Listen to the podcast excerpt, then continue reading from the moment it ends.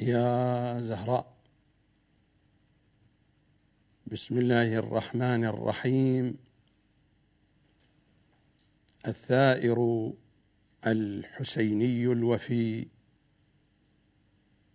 المختار الثقفي. الحلقة الخامسة. سلام عليكم جميعا. إذا كان لنا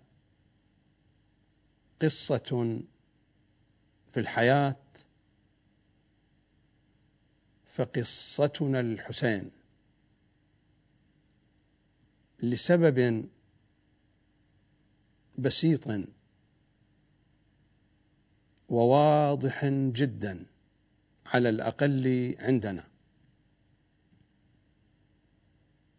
الحسين الحقيقة الوحيدة في حياتنا. والباقي كله سراب. حاء سين ياء نون متن المتون. وكلنا. نحن وما حولنا. وما عندنا. وعند غيرنا. من حق أو باطل. في حواشي الحواشي. يا حسين.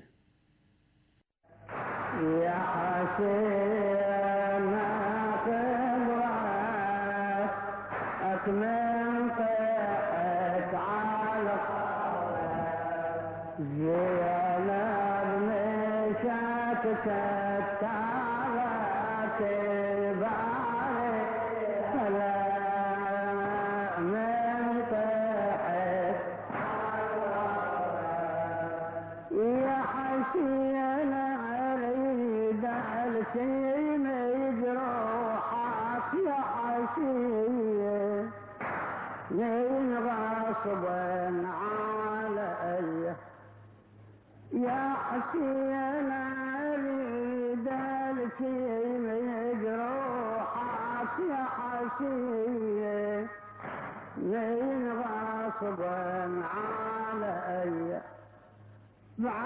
to me.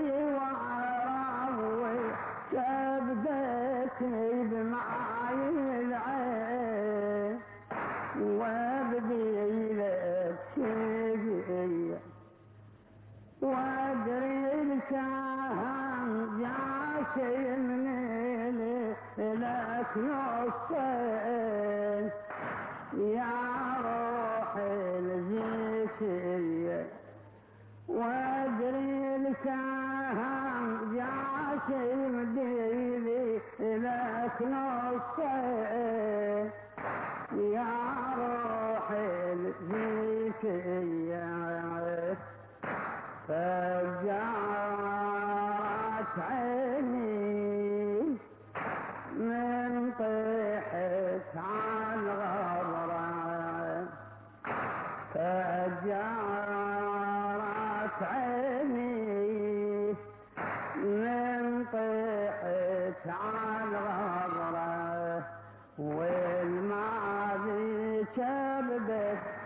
كبديك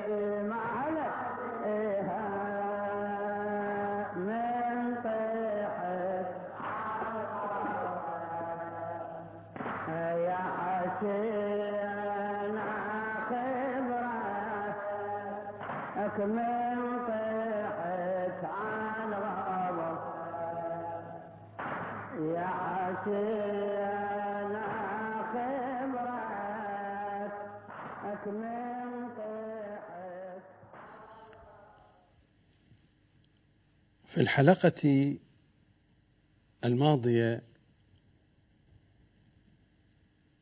من جملة ما تحدثت عنه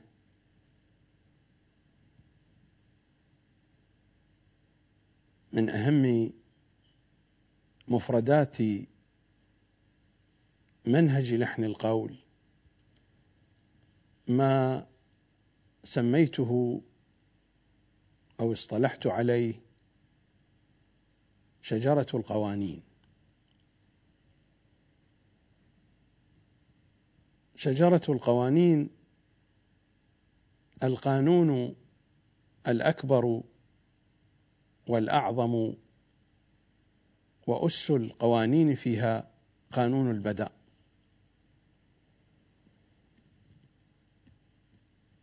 والبداء قوانينه تكوينية وتشريعية.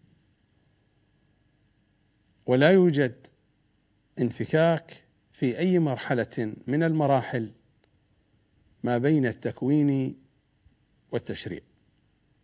هناك تعانق على طول الخط. فكل قوانين هذه الشجرة التي أشرت إليها هي تعانق بين التكوين والتشريع. وبما أن الحديث عن الإنسان وعن شيعة أهل البيت وعن موضوعة معينة ثورة المختار شخصية المختار ما يلزمنا هنا هو الحديث عن قانون الأصلاب. يسبقه قانون الذر قانون الأصلاب وهناك قوانين ترتبط بقانون الأصلاب. قانون التمحيص قانون الاستبدال قانون المكر. معرفة هذه القوانين تساعدنا بشكل كبير. بل لا يمكن من دونها أن نفهم الحقائق في ضوء معرفة أهل البيت ما بين قواعد التكوين وقواعد التشريع. في الكافي الشريف ماذا يقول أئمتنا؟ ما عبد الله بشيء. مثل البداء. ما عبد الله بشيء مثل البداء ما المراد؟ فهل البداء طقس من الطقوس؟ المراد أنه أفضل وسيلة للعبادة الواضحة الصريحة وللعقيدة الواضحة الصريحة من خلال معرفة هذه القوانين من خلال معرفة هذه القواعد. ما عبد الله بشيء مثل البداء. ورواية أخرى عن إمامنا الصادق ما عظم الله بمثل البداء من الكهف الشريف أقرأ هذه الروايات. ما عبد الله بشيء مثل البداء ما عظم الله بمثل البداء معرفة هذه القوانين تقودنا إلى معرفة الحكمة الإلهية. ومعرفة الحكمة الإلهية. تقودنا إلى معرفتهم. صلوات الله وسلامه عليهم أجمعين. بل الحكمة كما في كلماتهم هي معرفة المعصوم. رواية أخرى أيضا من الكاف الشريف عن إمامنا الصادق. ماذا يقول؟ لو علم الناس ما في القول بالبداء من الأجر ما فتروا عن الكلام فيه. أين الثقافه الشيعية عن هذه الحقائق؟ إمامكم الصادق يقول لو علم الناس ما في القول بالبداء من الأجر. ما فتروا عن الكلام فيه. لأن هذه القوانين تمثل أساسا مهما جدا ومتينا في غاية المتانة للولوج إلى ساحة معرفة الإمام. الغاية معرفة الإمام. حسبك إذن. هل عرفت إمامك؟ قال نعم حسبك إذن. لذا هكذا يقول إمامنا الصادق. لو علم الناس ما في القول بالبداء من الأجر ما فتروا عن الكلام فيه. وكما قلت فالبداء أساس شجرة لمجموعة واسعة من القوانين. أحدها قانون الأصلاب وإنما أتحدث عن هذا القانون لارتباط الموضوع الذي بين يدي ثورة المختار شخصية المختار بهذا القانون.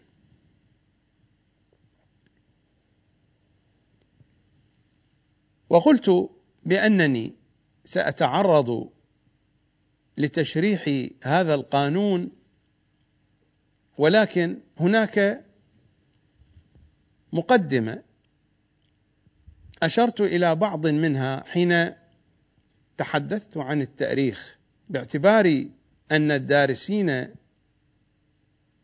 والمتحدثين عن ثورة المختار وعن المختار يتناولونه ويتناولون هذا الموضوع بطريقة المؤرخين بطريقة التاريخ. تحدثت عن كيفية كتابة التاريخ وما هو موجود في المكتبة التاريخية بين أيدينا. وآخر شيء وصلت إليه قلت بأن القضايا التي ذكرت في كتب التأريخ بنظر المؤرخين وبنظر الكثيرين هي قضايا تأريخية لكنني قسمتها إلى ثلاثة أقسام. قلت هناك قضايا عقائدية صرفة لا شأن لعلم التأريخ بها.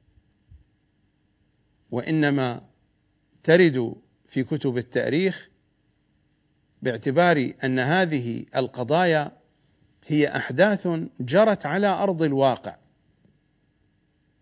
جرت في أمكنة معينة في أزمنة معينة وجرت ولها أشخاص وشخوص معينون. من هذه الجهة حدث قام به شخص في مكان ما في زمان ما. من هذه الجهة يهتم المؤرخ بذكره بضبطه قل ما شئت. لكن مضمون الحدث ليس حدثا عاديا. فإن لم يكن حدثا عاديا فاذا القضية قضية عقائدية. وهناك قضايا فيها جنبة عقائدية وجنبة تاريخية. وهناك قضايا تاريخية محضة لا علاقة للعقيدة بها. أوضح هذا المطلب.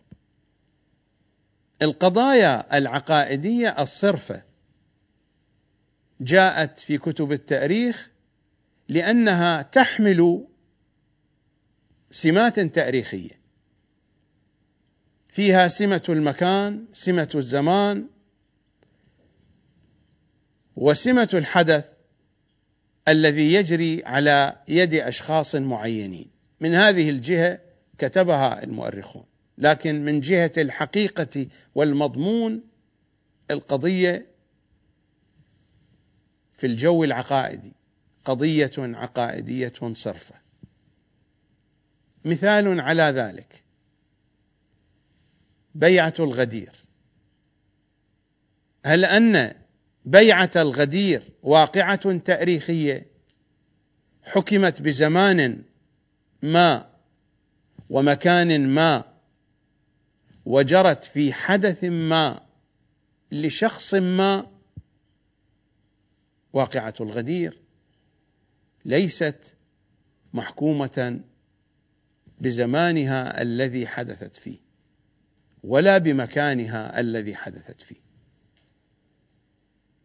بيعة الغدير بيعة ثابتة في أعناق كل الذين آمنوا بدين محمد شاءوا أم أبوا في كل زمان أو مكان. القضية ليست تاريخية. ذكرها المؤرخون لا شأن لنا بالطريقة التي ذكرت. نحن هنا نريد أن نسوق أمثلة مجملة فقط من دون الولوج في التفاصيل. واقعة الغدير حادثة عقائدية صرفه ليست كباقي الأحداث الأخرى التي جرت. لأن هذه القضية مرتبطة بماضي الأمة وحاضرها ومستقبلها فليست محكومة بزمن معين وليست محكومة بمكان معين. والأشخاص الذين تعلقت بهم الحادثة ليسوا لزمان معين محمد وعلي. فهل محمد وعلي صلى الله عليهما وآلهما يحكمون بزمان معين أو مكان معين أو حدث معين؟ لا يمكن ذلك. فواقعة الغدير ليست واقعة تاريخية. هذه من الاشتباهات أيضا عند الكثير من الباحثين أو المتحدثين حين يناقشون واقعة الغدير وكأنها قضية تاريخية تناقش بأسلوب المؤرخين. يمكن أن نناقشها بأسلوب المؤرخين من باب الجدل لأجل إثباتها للذين ينكرونها. يمكن ذلك. ولكن هذه قضية سطحية. هذه قضية في الحاشية. قضية إثبات الشيء مع أنه ثابت. هذا أمر ثانوي. نحن نبحث عن معرفة حقائق الحقائق. لا نبحث عن إثباتها وهي ثابتة يقينا. إثبات الحقائق سيكون فضولا ولغوا في جانب معرفة حقائق الحقائق. هناك معرفة حقائق الحقائق وهناك إثبات الحقائق. إثبات الحقائق سيكون لغوا لا قيمة له. لا أهمية له في جنب معرفة حقائق الحقائق. ظلامة الصديقة الطاهرة. ماذا تريد أن تعنونها فدك؟ عنونها بفدك. يوم الدار عنونها بيوم الدار. يوم الدار كان معروفا عند المسلمين هو يوم الهجوم على دار فاطمة. لكن بعد ذلك حرف العنوان في كتب التاريخ فجعل عنوانا للهجوم على دار عثمان. لكن هذا اليوم في الذاكرة الأولى للمسلمين كان عنوانا للهجوم على بيت فاطمة. حرف بعد ذلك فصار معروفا في كتب التاريخ يوم الدار هو يوم الهجوم على دار عثمان. قصة الهجوم على دار عثمان المعروفة في كتب التاريخ. يوم الدار اليوم الفاطمي. هل الذي جرى ما بين الباب والجدار ما بين المسجد وبيت فاطمة فدك وما حولها؟ ظلامة الصديقة الكبرى. الظلامة الزهرائية. حدث تاريخي. ليست حدثا تاريخيا.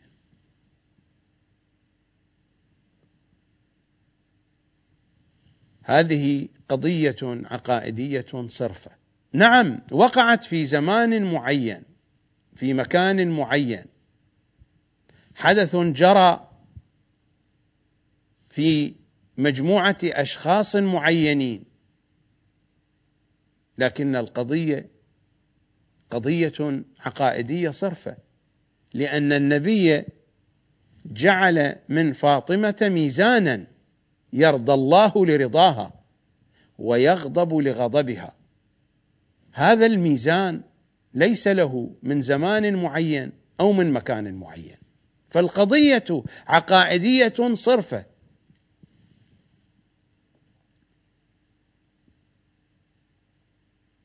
واقعة الجمل وصفين. عاشوراء. وجعنا الأعظم. عاشوراء. الوجع الأعظم. هل أن عاشوراء حدث تاريخي وقع في مكان ما في زمان ما؟ عاشوراء الحدث الأوسع. عاشوراء البانوراما الإلهية الكبرى. عاشوراء عاشوراء سمي ما شئت واحشد ما شئت من المصطلحات والعناوين. المشروع الإلهي العملاق. عاشوراء. المشروع الحسيني الأعظم الأعظم الأعظم. ما هي بحدث تاريخي؟ نعم وقعت في زمان ما في مكان ما. ولذا هذا المضمون كل يوم عاشوراء وكل أرض كربلاء. هذا المضمون مضمون صحيح مئة في المئة. سأتحدث عن هذا المضمون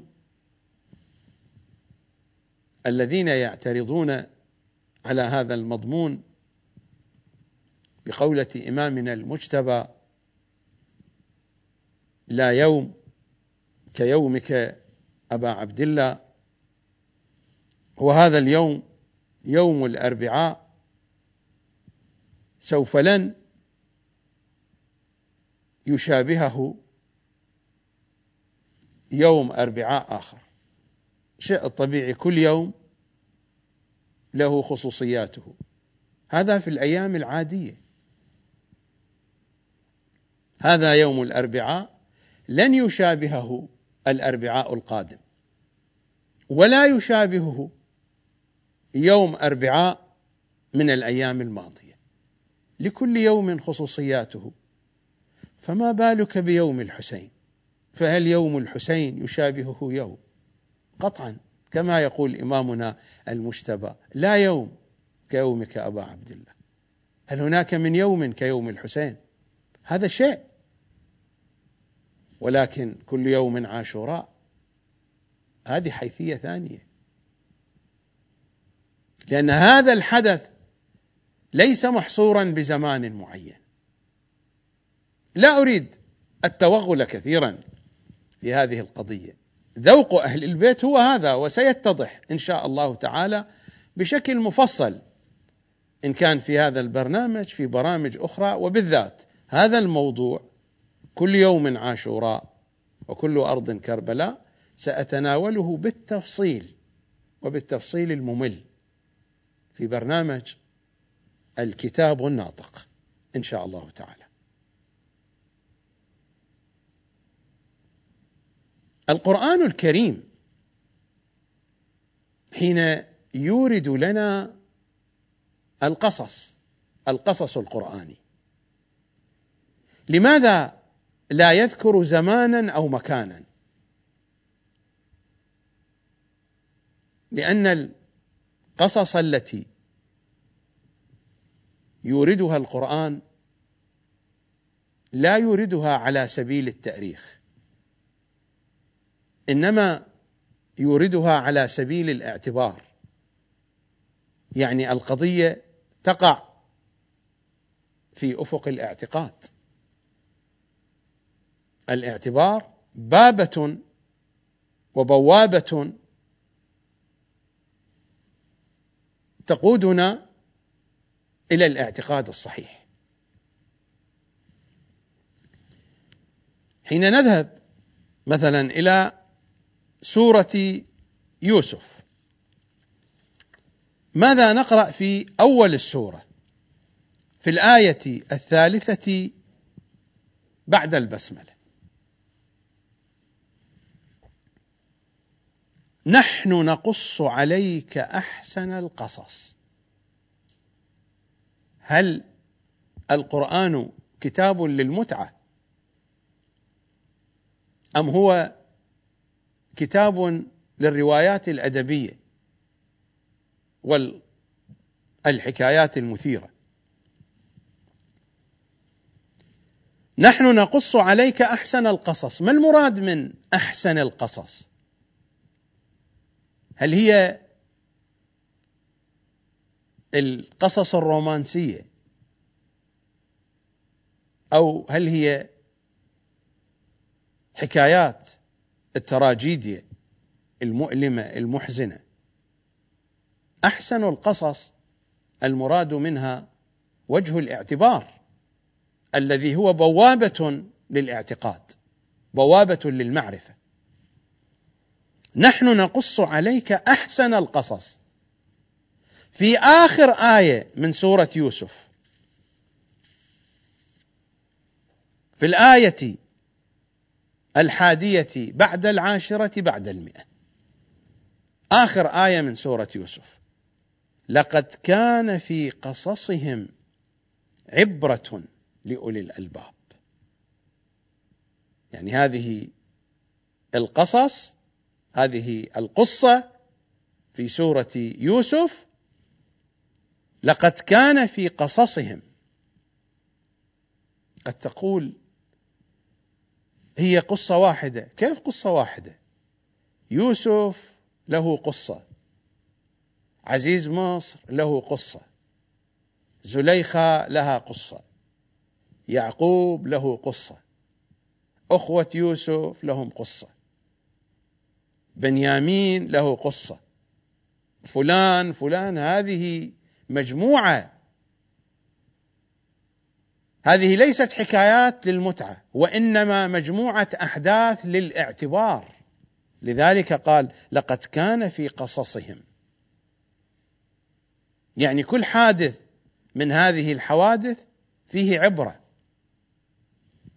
لقد كان في قصصهم عبرة لأولي الألباب. فنلاحظ أن القرآن الكريم لا يعبأ بالأزمنة والأمكنة.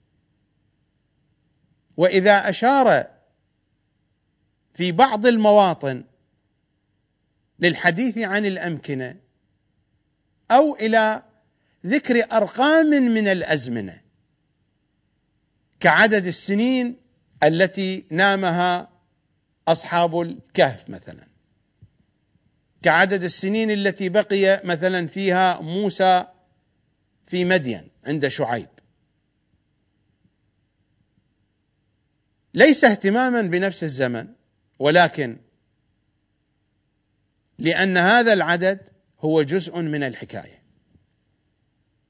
فلا نجد اهتماما لتشخيص الأزمنة والأمكنة في القصص القرآني. لماذا؟ حتى في الروايات التي فسرت لنا القصص لا يوجد هناك كثير اهتمام بالأزمنة والأمكنة إلا إذا سأل سائل عن الزمان والمكان كان الأئمة يجيبون.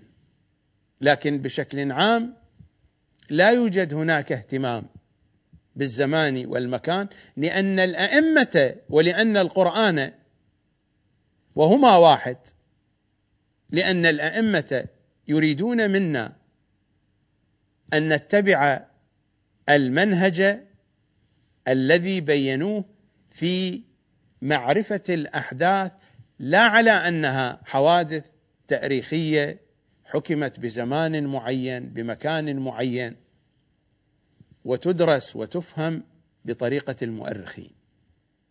ومن هنا علينا أن ندرس سيرة أهل البيت لا بطريقة المؤرخين لأن المؤرخ له أسلوبه. كما شرحت يوم أمس كيف ندرس سيرة المعصومين. هذا هو الأسلوب القرآني وهذا هو أسلوب أهل البيت في فهم الأحداث. وأنا هنا لا أريد التفصيل في هذه القضية. مجرد أمثلة لأنني أريد أن أشخص ثورة المختار من أي صنف من هذه الأصناف. هل هي قضية عقائدية صرفه أم قضية عقائدية وتأريخية في نفس الوقت؟ أم هي قضية تأريخية؟ اذا القضايا العقائدية الصرفه القضايا التي تمس الجانب المعرفي الجانب العقائدي. بيعة الغدير بيعة مفروضة في كل زمان في كل مكان وعلى الجميع. هي ليست تاريخية.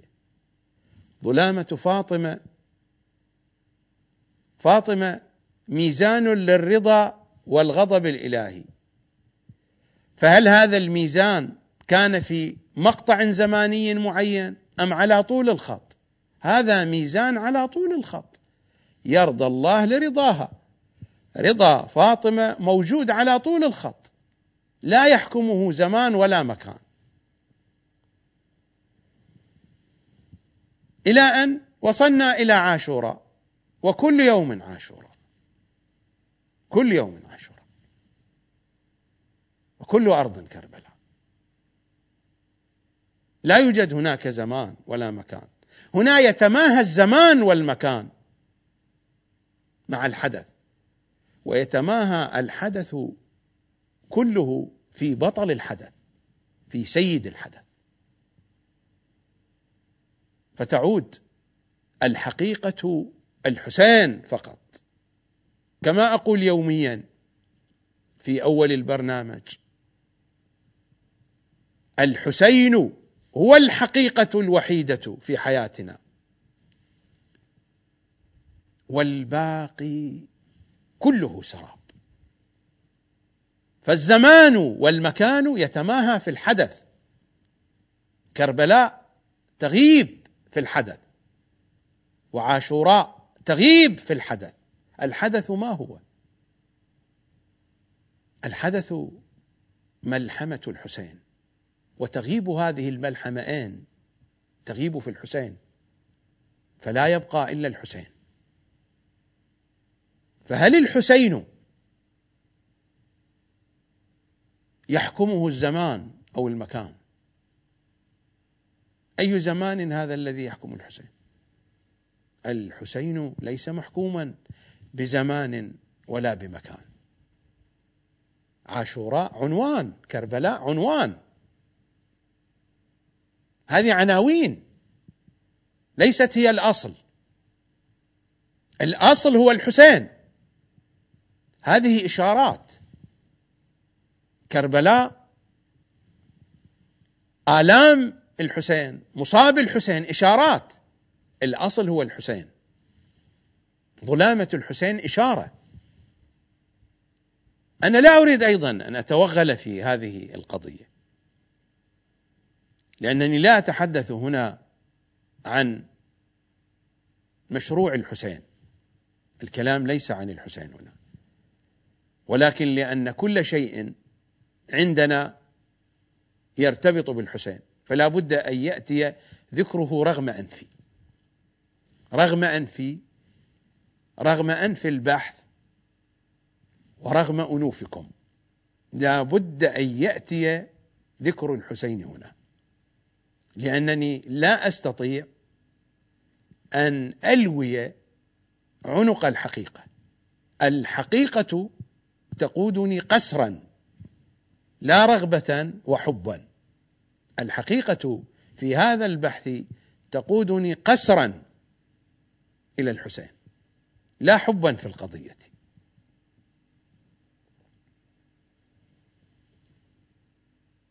لا أريد أن أذهب بكم في هذا الاتجاه لكنها أمثلة سقتها على القضايا العقائدية الصرفة التي تذكر في كتب التاريخ.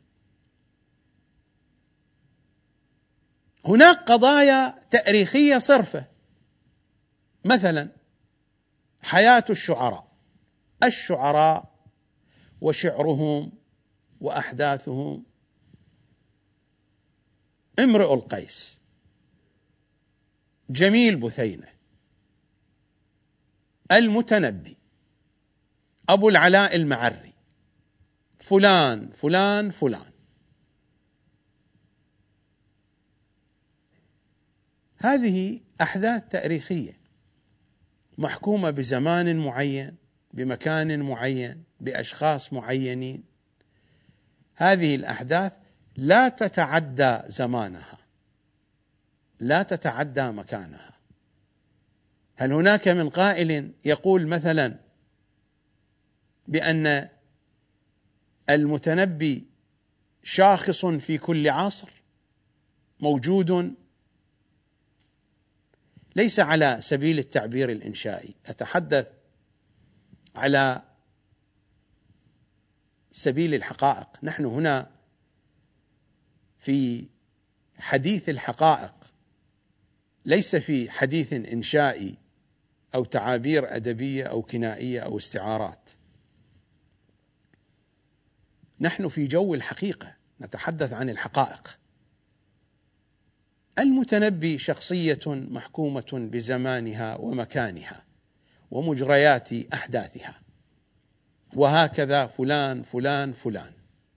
الفلاسفة المفكرون العلماء. علماؤنا فقهاؤنا مراجعنا.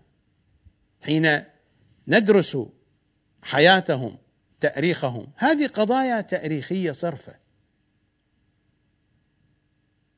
ليست قضايا عقائدية. ومن هنا يظهر الفرق بين العلماء وبين آل محمد. من هنا يظهر الفرق. فرق كبير. من هنا يظهر الفرق بين الشعراء والفلاسفة والعرفاء والمتصوفه وسمي ما شئت من المسميات. يظهر الفرق فيما بينهم وبين آل محمد. ولا وجه للمقايسة. ولكن ماذا نصنع؟ هو هذا الواقع. ماذا نصنع؟ هو هذا الواقع السخيف الذي يدفعني للحديث عن مثل هذه المطالب. حتى قولي أين الثرى من الثريا هو كلام سخيف. السلاطين وقصور السلاطين وحروب السلاطين وسمي ما شئت. الدول التي تأسست ثم سقطت إلى غير ذلك مما جاء في كتب التاريخ. هذه حوادث تاريخية صرفة. لا شأن لنا بها. علمنا بها أم لم نعلم. صحيح الاطلاع عليها هو جزء من ثقافة بشرية. كما يقولون من يعرف تاريخ سنة يزداد عمره سنة. هذه قضية أخرى. لكن في صلب العقيدة في صلب معرفة الحقيقة هذه حواشي بل في حواشي حواشي الحواشي. لا شأن لها بالحقيقة. اذا عندنا أحداث عقائدية صرفة. الجهل بظلامة فاطمة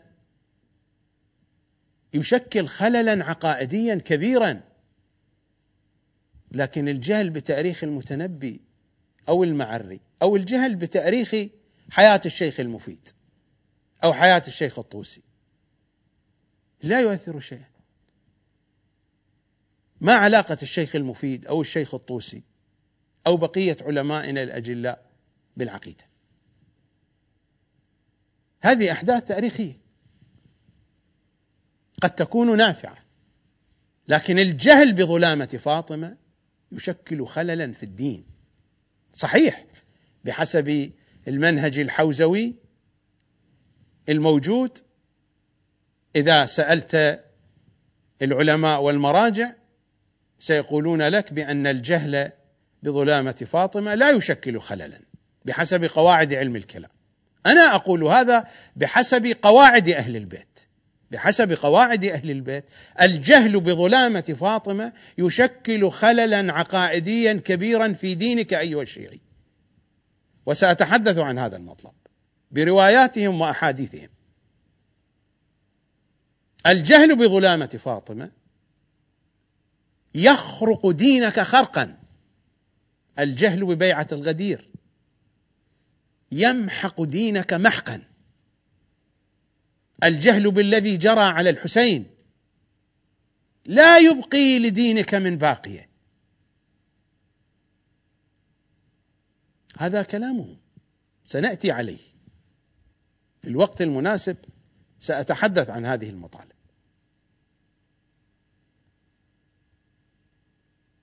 لكن الجهل بتأريخ علمائنا مراجعنا بتأريخ الشعراء الأدباء الفلاسفة لا يؤثر شيئا في الموضوع. هناك حوادث برزخية فيها جنبة عقائدية وفيها جنبة تاريخية. مثلا تاريخ الغيبة الصغرى.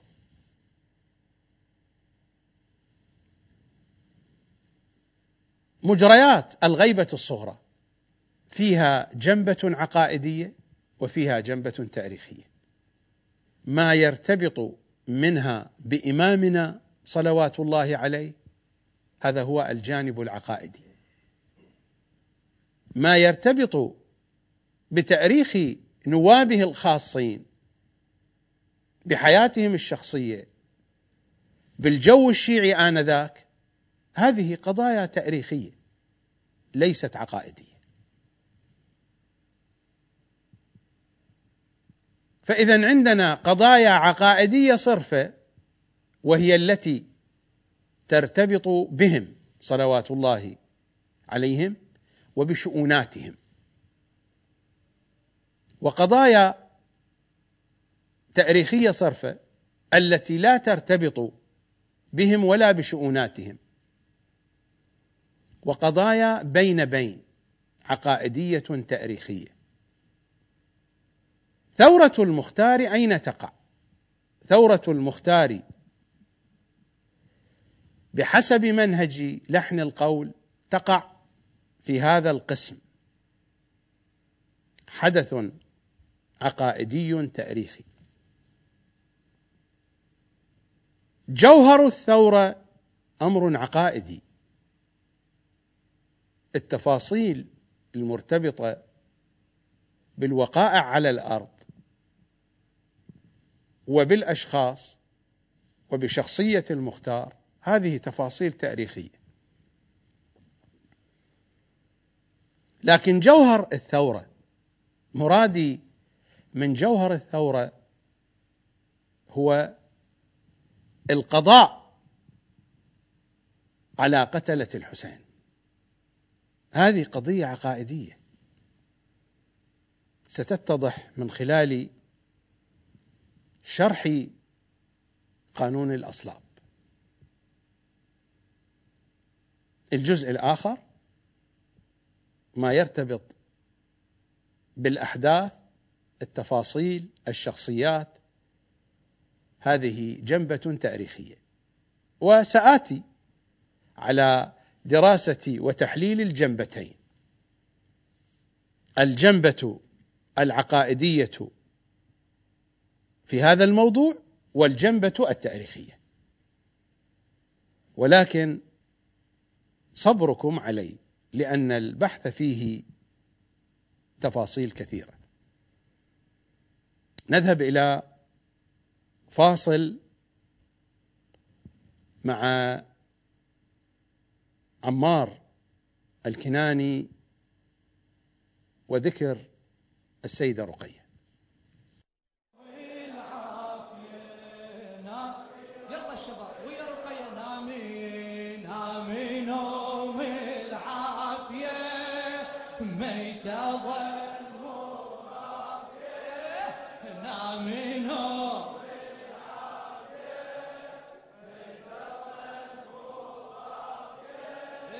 كانها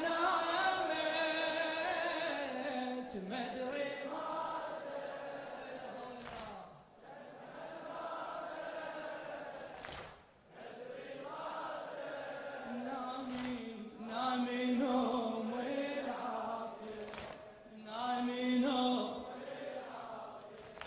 ناشغي وتحكي رقية ناشغ وتحكي رقية وقويت فرزا حكيها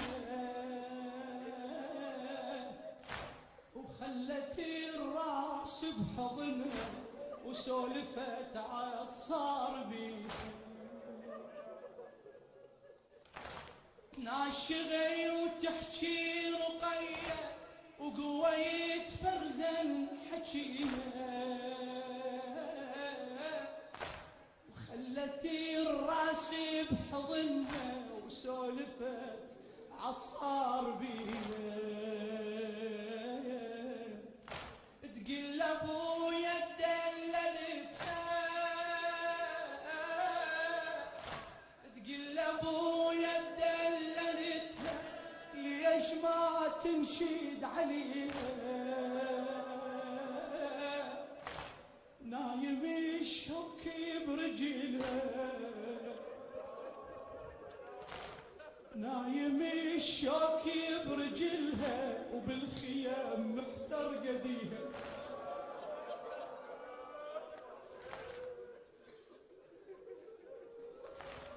نايم الشوك برجلها وبالخيام محتار قديها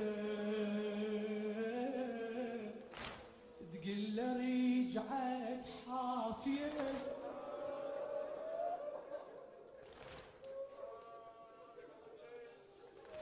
تقل رجعت حافية.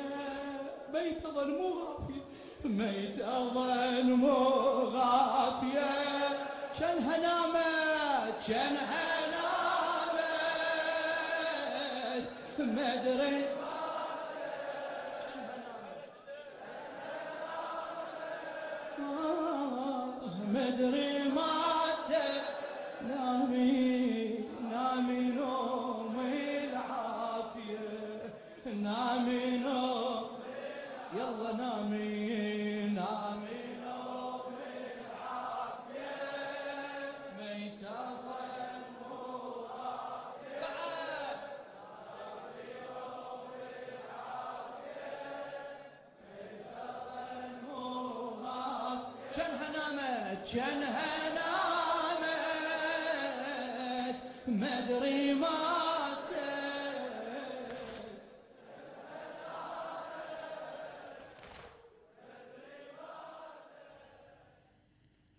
نقطة مهمة أيضا. ألفت النظر إليها. أكثر من مرة ذكرت في الحلقات السابقة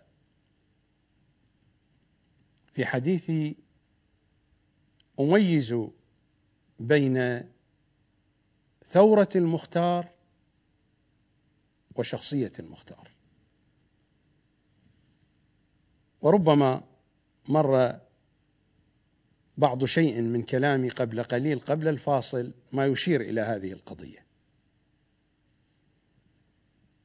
فإنني قلت ثورة المختار وشخصية المختار هذه القضية فيها جنبة عقائدية وجنبه تاريخية. لذلك أفصل في البحث وفي الكلام بين ثورة المختار وبين شخصية المختار. بشكل مجمل أبين لماذا أفصل بين ثورة المختار وشخصية المختار. وستتضح لكم الصورة جلية جدا جدا واضحة. حين أشرح وأحلل بين أيديكم قانون الأصلاب. ثورة المختار الحدث بغض النظر عن المختار هذا الحدث كان لابد أن يقع. جزء مكمل لمتن عاشوراء. وسيظهر ذلك جليا من خلال فهمنا لقانون الأصلاب. بغض النظر قام بها المختار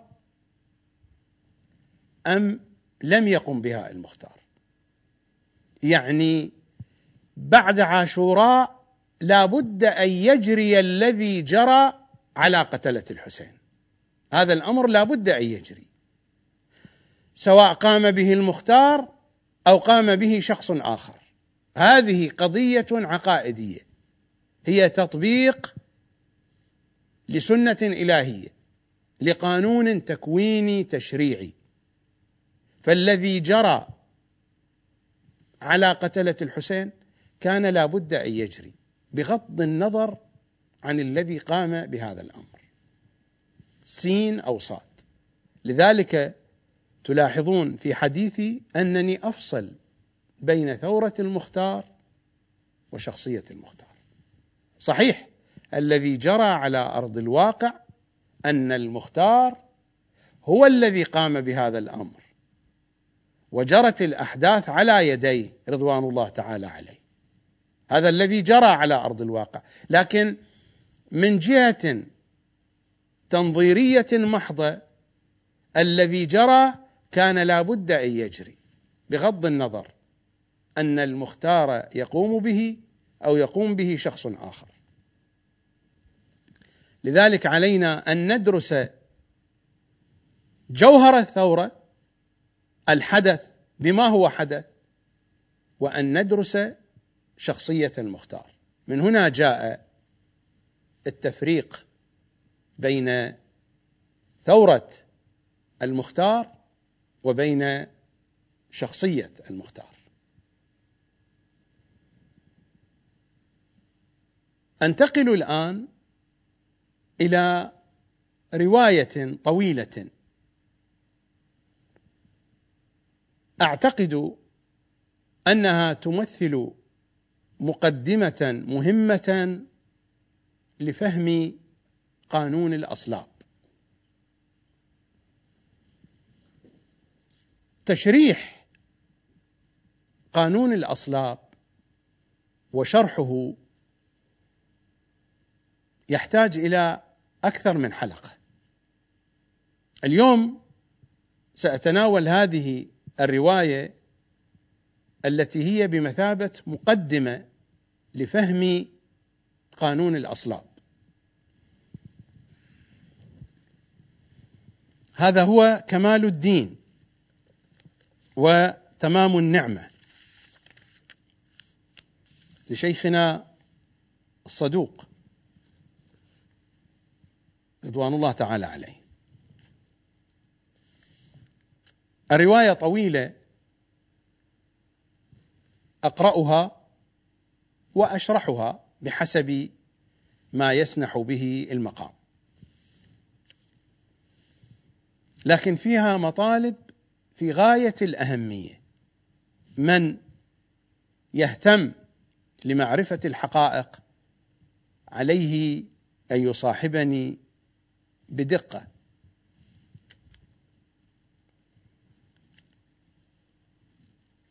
عن سدير الصيرفي.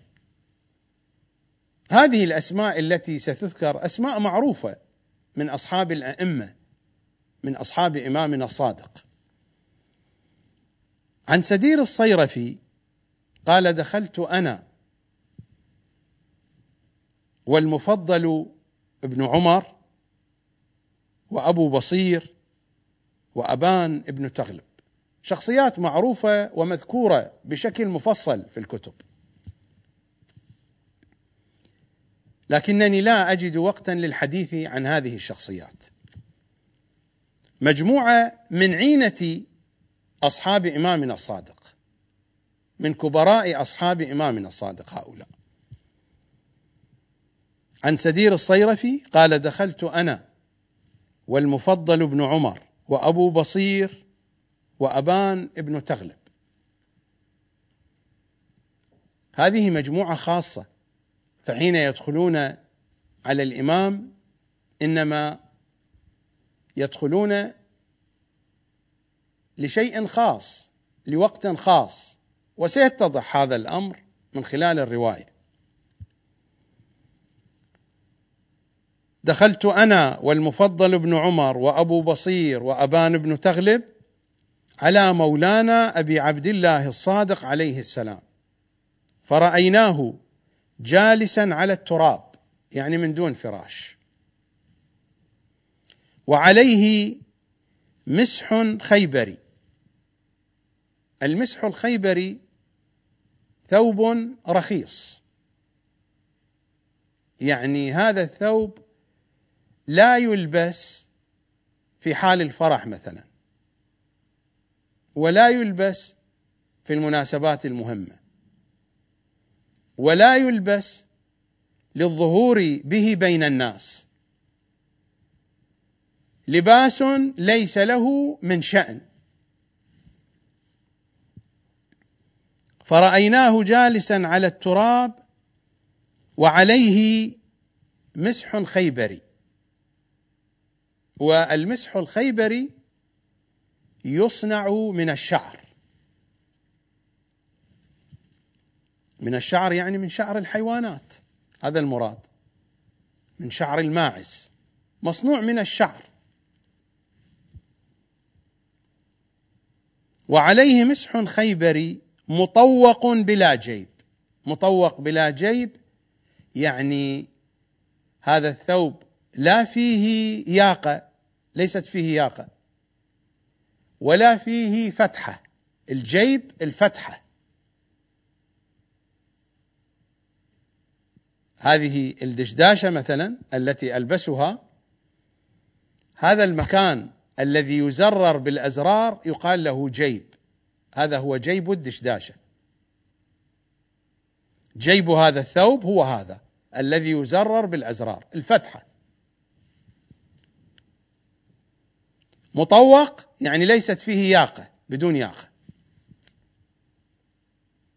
وعليه مسح خيبري. خيبري واضح نسبة إلى خيبر. مطوق بلا جيب.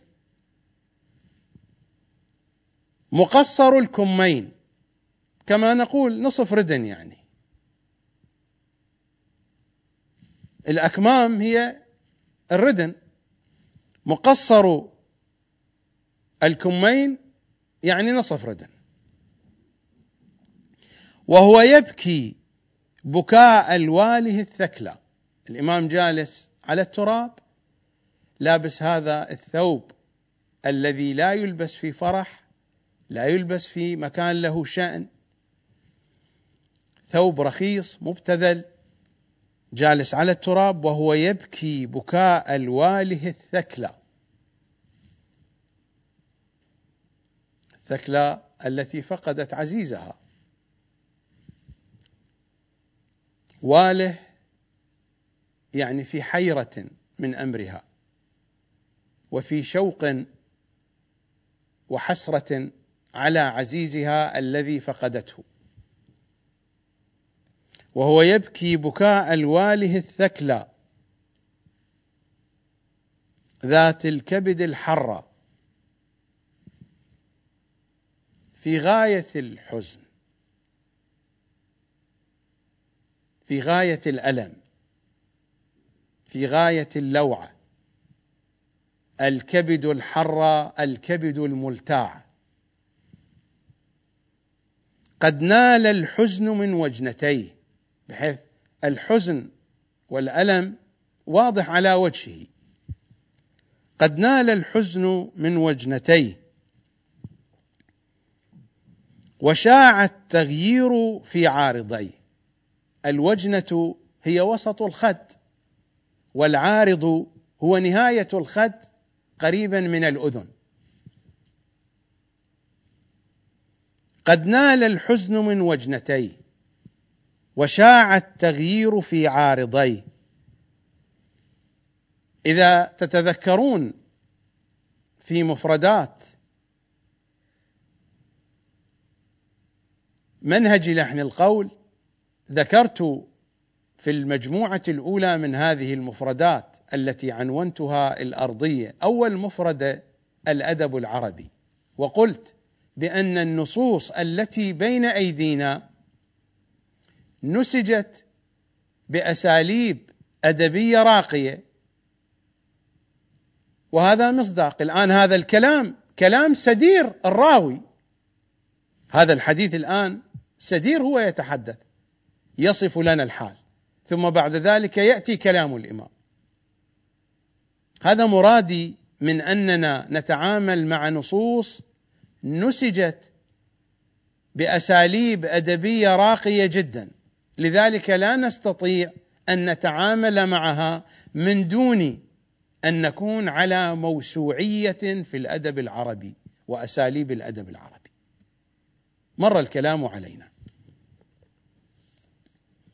قد نال الحزن من وجنتيه وشاع التغيير في عارضيه وأبلى الدموع محجريه. المحجر هو نقرة العين المكان الذي فيه العين. العين وما حولها نقرة العين. وأبلى الدموع محجريه وهو يقول الإمام بهذه الحالة عليه مسح خيبري مطوق بلا جيب يبكي بكاء الواله الثكلى ماذا يقول؟ سيدي يخاطب من؟ يخاطب الحجة ابن الحسن. ستأتي الرواية مفصلة.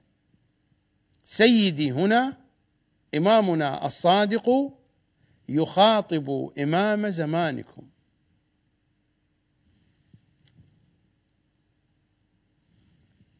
الإمام يريد من أصحابه في زمانه أن ينتظروا الإمام بهذه الصورة. وهو يقول سيدي غيبتك نفت رقادي. فهل ولد الإمام وغاب في عصر إمامنا الصادق؟ سيدي غيبتك نفت رقادي. أنا لا أريد أن أذهب إلى المعاني العميقة في كلماتهم لأن الأئمة حين يتكلمون في كثير من الأحايين يتجاوزون الزمن لأنهم يعيشون بعيدا عن أغلال الزمان والمكان. وهذه ليست تعابير مجازية في كلامي. هذه الجمل التي قلتها ليست تعابير مجازية. أنا هنا لا أريد أن أخوض في كل صغيرة وكبيرة. فلنذهب مع السياق اللغوي الأدبي المعروف. لأنني أوردت الرواية لأجل مقدمة توضيحية من خلالها أدخل في شرح قانون الأصلاب. سيدي إمامنا صادق يقول يخاطب الإمام الحجة وهو بهذه الحالة سيدي غيبتك نفت رقادي رقاد النوم وضيقت علي مهادي المهاد المكان الذي ينام فيه الإنسان المكان الذي يستريح فيه الإنسان. يقال مهد الطفل مهد الطفل هو المكان الذي ينام فيه. يستريح فيه. سيدي غيبتك نفت رقادي وضيقت علي مهادي. هذه التعابير الأدبية. مر علينا تعابير سدير الصيرفي. هذه تعابير جعفر بن محمد. صلوات الله عليه. سيدي غيبتك نفت رقادي وضيقت علي مهادي وابتزت مني. ابتز أخذ الشيء قسرا بالقوة. وابتزت مني راحة فؤادي رغما عني. سيدي غيبتك نفت رقادي وضيقت علي مهادي وابتزت مني راحة فؤادي. سيدي غيبتك أوصلت مصابي بفجائع الأبد. وفقد الواحد يمكن أن تقرأ وفقد الواحد أو وفقد الواحد. وفقد الواحد بعد الواحد. يفني الجمع والعدد. هذه الكلمات هي نفسها. الكلمات التي نقرأها في دعاء الندبة الشريف.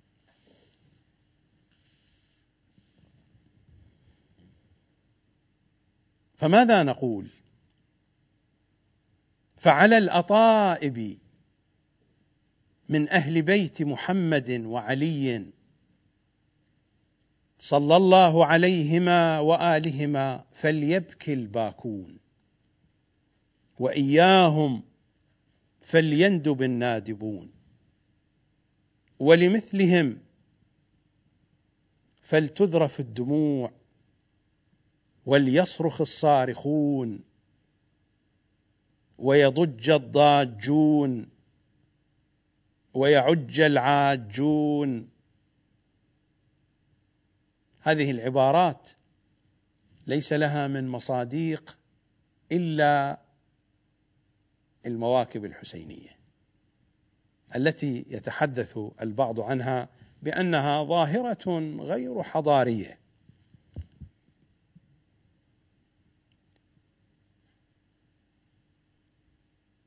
فليبكي الباكون وإياهم فليندب النادبون ولمثلهم فلتذرف الدموع وليصرخ الصارخون. أليس هذا برنامج لتأسيس المواكب الحسينية؟ وليصرخ الصارخون ويضج الضاجون وكأن الإمام هنا دستات أنتم تعرفونها. جوقات دستات مجموعات. الإمام هنا هذا الدعاء دعاء الندبة مروي عن الصادق وعن صاحب الأمر. تلاحظون التواصل. الحديث هو الحديث. هم هم. حين يأتي هذا الدعاء مرويا عن الصادق وعن إمامنا صلوات الله عليهم. هو انعكاس لنفس هذا المضمون في هذه الرواية.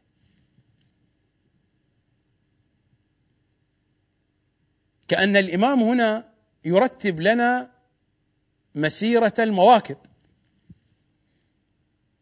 فليبكي الباكون وإياهم فليندب النادبون ولمثلهم فلتذرف الدموع وليصرخ الصارخون.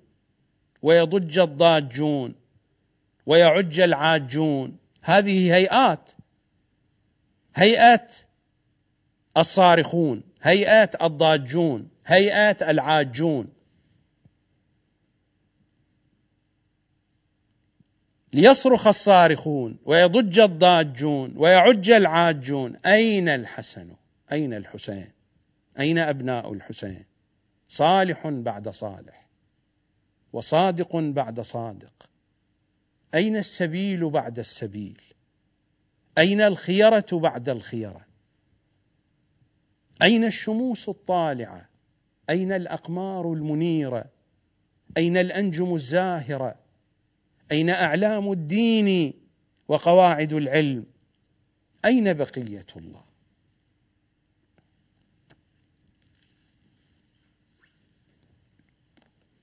سيدي غيبتك نفت رقادي وضيقت علي مهادي وابتزت مني راحة فؤادي. سيدي غيبتك أوصلت مصابي بفجائع الأبد وفقد الواحد بعد الواحد. أين السبيل بعد السبيل؟ صادق بعد صادق. وفقد الواحد بعد الواحد يفني الجمع والعدد. فما أحس بدمعة ترقى من عيني؟ ترقى تنقطع تجف. رقأت الدمعة جفت. فما أحس بدمعة ترقى من عيني؟ وأنين يفتر من صدري. عن دوارج الرزايا وسوالف البلايا. الرزايا جمع لرزية والرزية المصيبة الألم. والدوارج ما درج ما مضى.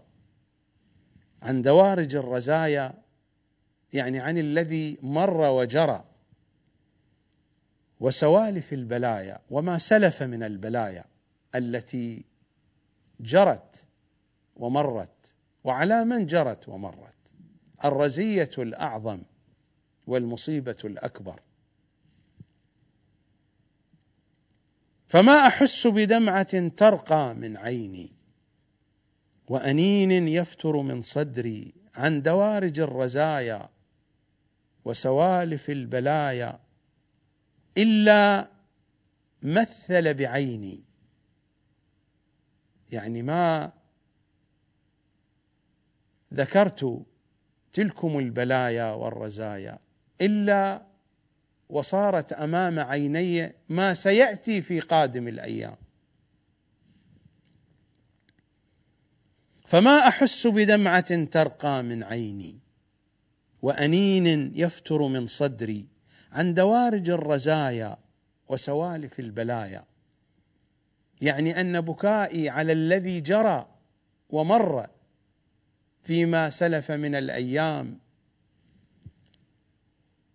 بكائي على فاطمة. بكائي على حسن على حسين.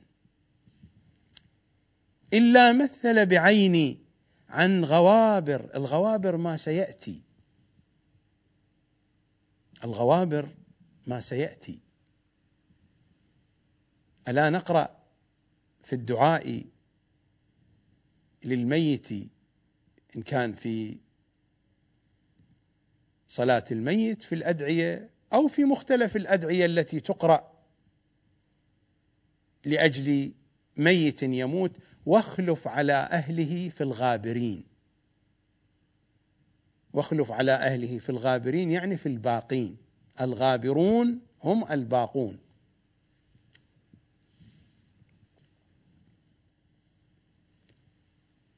إلا مثل بعيني أو إلا مثل بعيني.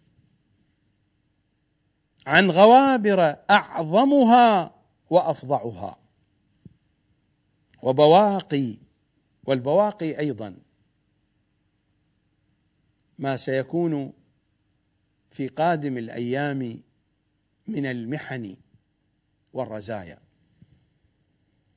وبواقي أشدها وأنكرها. ونوائب مخلوطة بغضبك. بغضبك يا بقية الله. ونوازل معجونة بسخطك. إمامنا الصادق يناجي ولده المهدي. إلا مثل بعيني عن غوابر أعظمها وافظعها وبواقي أشدها وأنكرها. ونوائب جمع لنائبة والنائبة هي الكارثة. ونوائب مخلوطة بغضبك. يا بقية الله. ونوازل وهي جمع لنازله. وهي المصيبة والكارثة الكبيرة. ونوازل معجونة بسخطك. تلاحظون الدقة في التعبير؟ أن هذه النوازل معجونة عجنا بسخط الإمام. وأن هذه النوائب مخلوطة بغضبه. وغضبه غضبه جلت قدرته وتعالى شأنه وتقدس. قال سدير فاستطارت عقولنا ولها تلاحظون المستوى التعبيري. الرواة أيضا يتحدثون بأسلوب أدبي راقي. قال سدير فاستطارت عقولنا ولها ولها يعني حيرة. وتصدعت قلوبنا جزعا. من ذلك الخطب الهائل والحادث الغائل. الغائل يعني المهلك القاتل. لماذا يصف سدير هذا الوصف؟ لأنه ما كان قد رأى الإمام الصادق في يوم من الأيام على هذا الحال. قال سدير فاستطارت عقولنا سدير والذين كانوا معه فاستطارت عقولنا ولها وتصدعت قلوبنا جزعا من ذلك الخطب الهائل والحادث الغائل لأنه ليس معقولا أن الإمام الصادق يكون بهذه الهيئة بهذا الملبس في هذا المكان بهذا الحديث بهذا البكاء بهذا الحزن إلا وأن شيئا عظيما قد حدث. لذا يستنتج سدير الصيرة في هذا المضمون. وظننا أنه سمت لمكروهة قارعة. سمت يعني أعطى سمة. يعني أن الإمام بهذا الوصف وبهذا الحال يعطينا إشارة يشير إشارة إلى أن مكروهة قارعة حدثت. وظننا أنه سمت أي أشار أعطى سمة لمكروهة قارعة أو حلت به. من الدهر بائقة البائقة الكارثة الكبيرة. فقلنا لا أبكى الله يا ابن خير الورى عينيك. من أية حادثة تستنزف دمعتك وتستمطر عبرتك أو تستنزف دمعتك وتستمطر عبرتك؟ يمكن أن تقرأ بهذه القراءة أو بهذه. فقلنا لا ابكى الله يا ابن خير الورى عينيك من أية حادثة؟ الورى الخلق عموما ليس المراد منها البشر. الورى الخلق عموما. فقلنا لا أبكى الله يا ابن خير الورى. يعني يا ابن خير الخلق عينيك من أية حادثة تستنزف دمعتك وتستمطر عبرتك.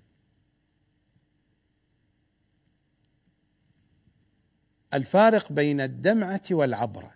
الدمعة هو هذا الماء المالح الخارج من العين. أما العبرة العبرة الدموع مع حالة الشهيق مع الحالة النفسية التي تسبق البكاء والتي تجعل البكاء مستمرا. من أية حادثة تستنزف دمعتك أو تستنزف دمعتك؟ من أية حادثة تستنزف دمعتك وتستمطر عبرتك؟ وأية حالة حتمت عليك هذا المأتم؟ يعني هذا الحال الذي أنت فيه. قال فزفر الصادق عليه السلام زفرة انتفخ منها جوفه زفر زفيرا عاليا. واشتد عنها خوفه. هذا هو تعبير من سدير الصيرفي. فزفر الصادق عليه السلام زفرة انتفخ منها جوفه واشتد عنها خوفه. مراد سدير الصيرفي اشتد عنها خوفه أي أن الإمام أظهر لنا حالا نفهم منه خوفه من الذي سيجري. إنه يخاف من الأحداث التي ستجري. يخاف على من؟ يخاف على الذين ستجري عليهم الأحداث. ليس خوفا على نفسه ولا خوفا على الإمام. الإمام لا يخاف عليه ولا الصادق يخاف على نفسه. إنما هنا أظهر هذا المعنى خوفا على الذين ستجري عليهم الأحداث وسيتضح هذا المعنى من خلال الكلام الآتي. قال فزفر الصادق زفرة انتفخ منها جوفه واشتد عنها خوفه وقال ويلكم. نظرت في كتاب الجفر صبيحة هذا اليوم وما هو بكتاب مكتوب؟ كتاب الجفر هنا الذي يشير إليه إمامنا الصادق ما هو بكتاب مكتوب.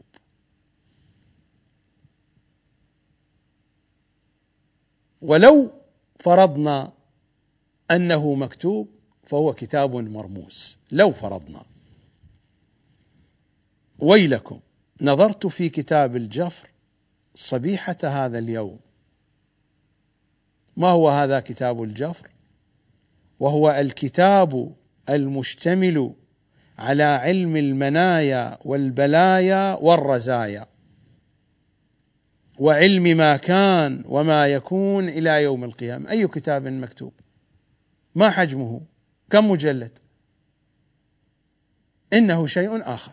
كلمة الكتاب كتب جمع كتاب مجموع.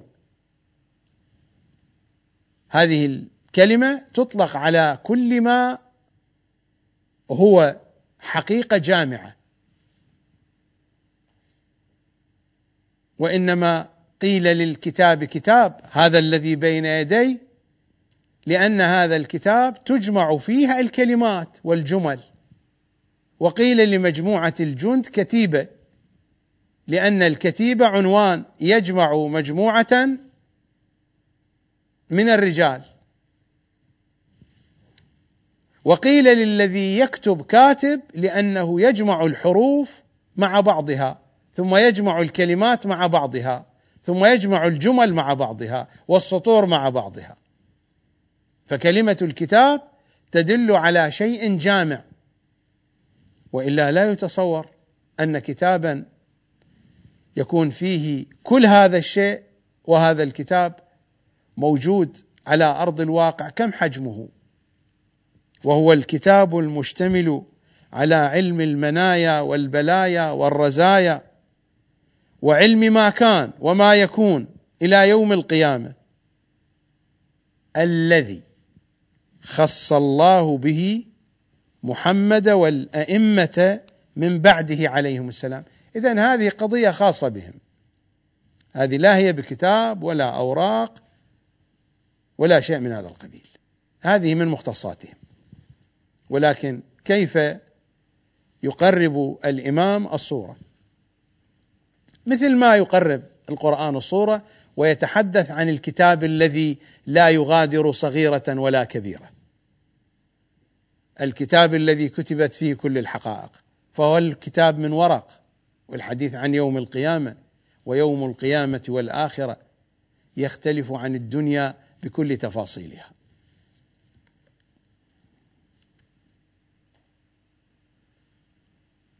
وتأملت منه من كتاب الجفر مولد قائمنا وغيبته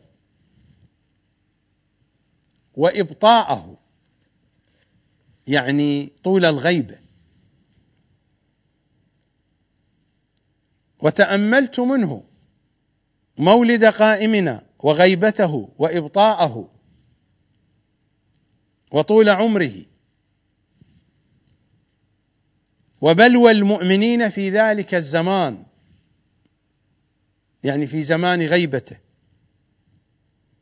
وتولد الشكوك في قلوبهم من طول غيبته. وارتداد أكثرهم عن دينهم. ارتداد أكثرهم عن دينهم. لا يعني أنهم سينتقلون إلى دين آخر.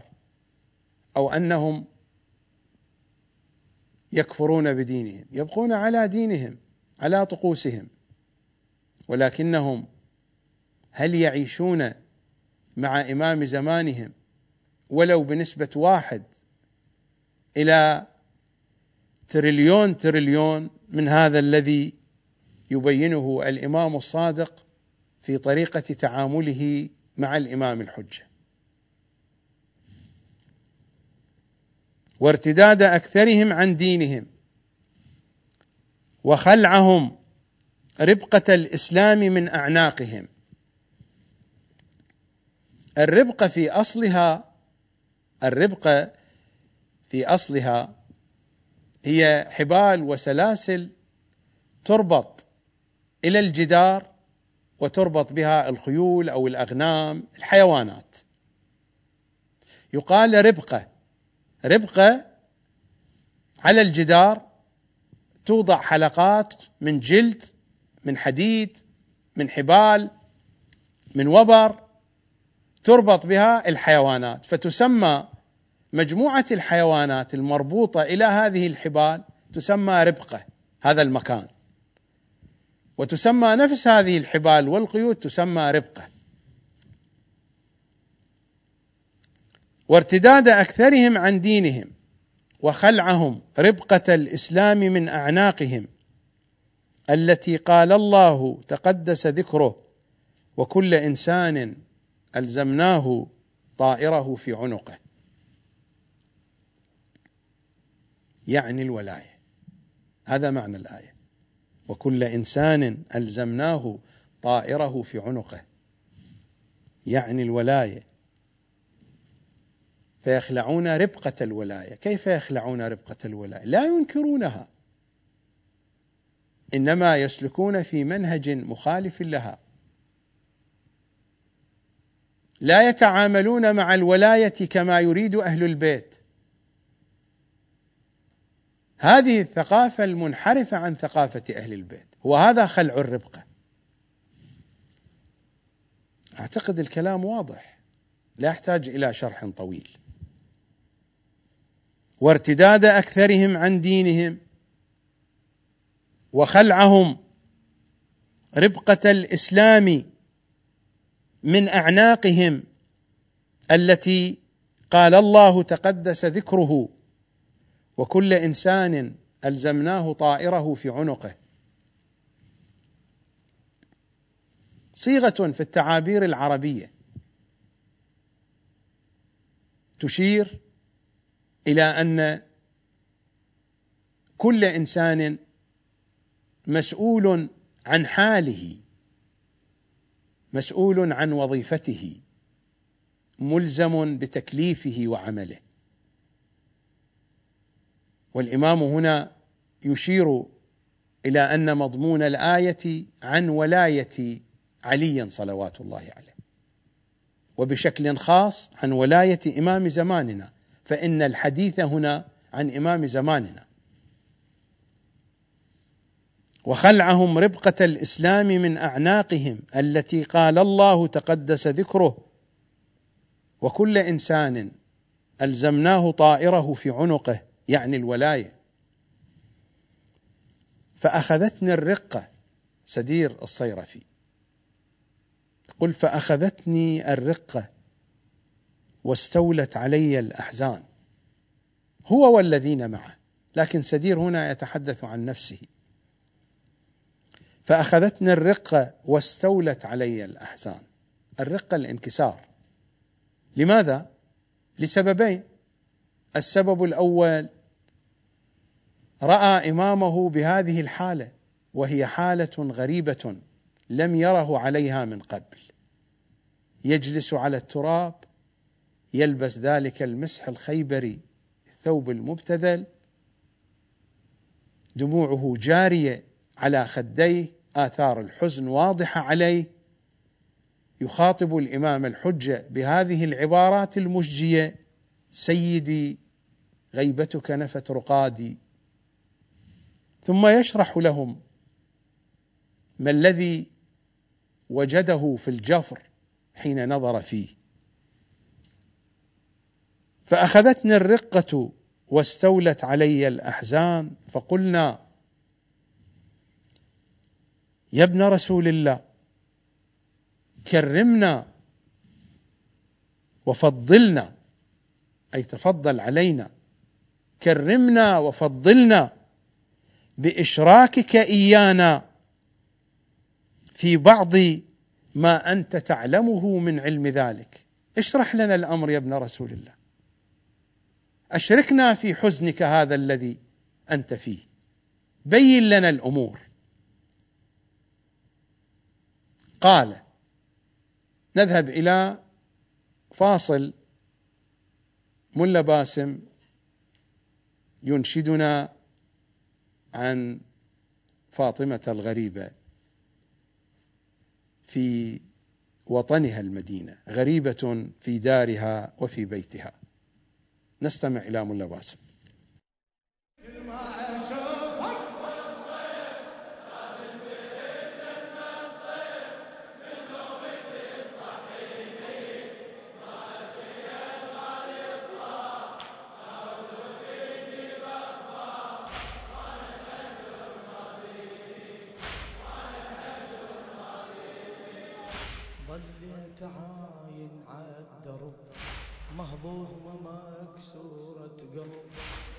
صوت بن حذلم أسمعها لن صوت بن حذلم أسمعها أم البنين تعنت وأنا ركضيت ويصيحته جاوب دليلي لا تصدها. جاوب دليلي لا تصد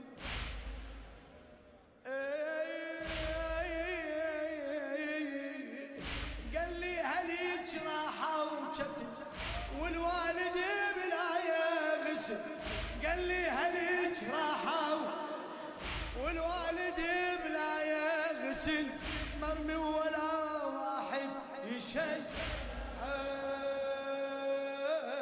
مرمي ولا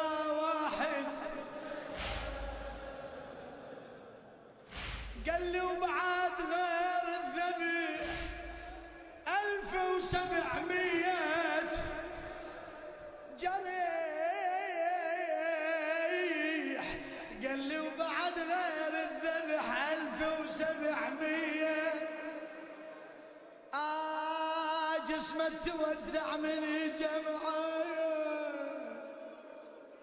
آه جسمه توزع من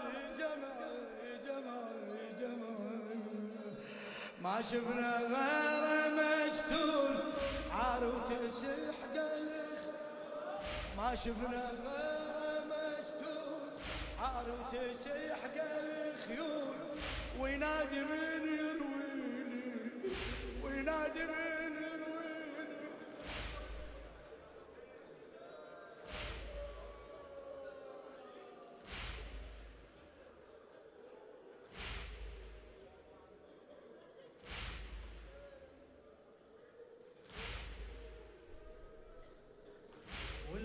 صارت طشار لا هدهد يجيب أخبار وأنا الهجر ما ديني وأنا الهجر ما ديني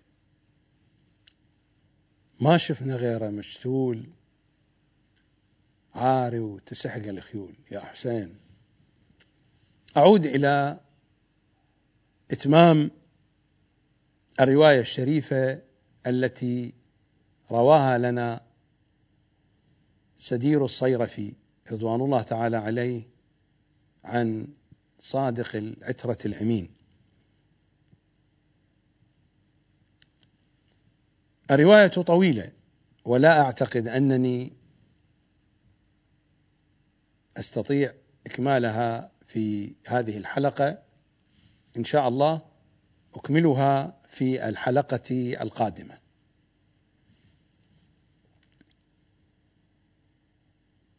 فقلنا يا ابن رسول الله سدير والذين معه المفضل أبو بصير أبان. فقلنا يا ابن رسول الله كرمنا وفضلنا بإشراكك إيانا في بعض ما أنت تعلمه من علم ذلك من الذي سيجري في قادم الأيام. حدثنا عن مهديكم. حدثنا عن الحجة بن الحسن هذا الذي تخاطبه أنت يا صادق العترة سيدي غيبتك نفت رقادي. حدثنا. قال صادق الحقيقة والعلوم قال إن الله تبارك وتعالى أدار للقائم منا ثلاثة أدارها في ثلاثة من الرسل. أدار يعني أجرى يعني أجرى في القائم ما أجرى في رسل سيأتي ذكرهم. قال إن الله تبارك وتعالى أدار للقائم منا ثلاثة. أدارها في ثلاثة من الرسل. قدر مولده تقدير مولد موسى عليه السلام. وقدر غيبته تقدير غيبة عيسى عليه السلام. وقدر إبطاءه تقدير إبطاء نوح عليه السلام. وجعل له من بعد ذلك عمر العبد الصالح أعني الخضر عليه السلام دليلا على عمره. كلام الإمام هنا تقريبي. أصلا هذه السنن ما جرت في هؤلاء الأنبياء صلوات الله عليهم إلا لأجل تمهيد الأمر للإمام الحجه الله سبحانه وتعالى مهد لصاحب الأمر بأن أجرى هذه السنن في هؤلاء الأنبياء حتى تقام الحجج وتسهل المعرفة على الذين يعتقدون بإمام زماننا صلوات الله وسلامه عليه. هذه حجج على سبيل التمهيد لولادته وغيبته. قال إن الله تبارك وتعالى أدار للقائم منا ثلاثة أدارها في ثلاثة من الرسل. قدر مولده تقدير مولد موسى وقدر غيبته تقدير غيبة عيسى.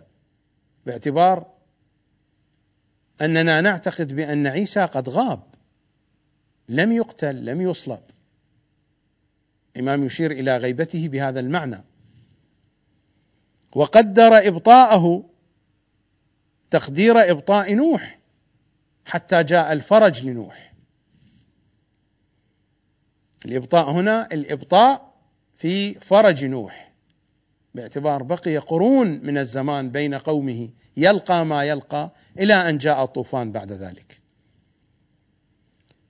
وقدر إبطاءه تقدير إبطاء نوح وجعل له من بعد ذلك عمر العبد الصالح. أصلا في نفس الرواية في رواياتنا الخضر كان له هذا العمر على سبيل التمهيد لفكرة طول عمر الإمام. في الروايات هكذا في نفس هذه الرواية سيأتينا. لذلك قلت بأن الذي جرى في الأنبياء ليس هو الأصل. الأصل الذي سيجري في الإمام وهذه مقدمات تمهيدية. الرواية ستحدثنا بعد ذلك عن هذه الحقيقة. وجعل له من بعد ذلك عمر العبد الصالح أعني الخضر عليه السلام دليلا على عمره. فقلنا له اكشف لنا يا ابن رسول الله عن وجوه هذه المعاني. اشرح لنا هذا المضمون.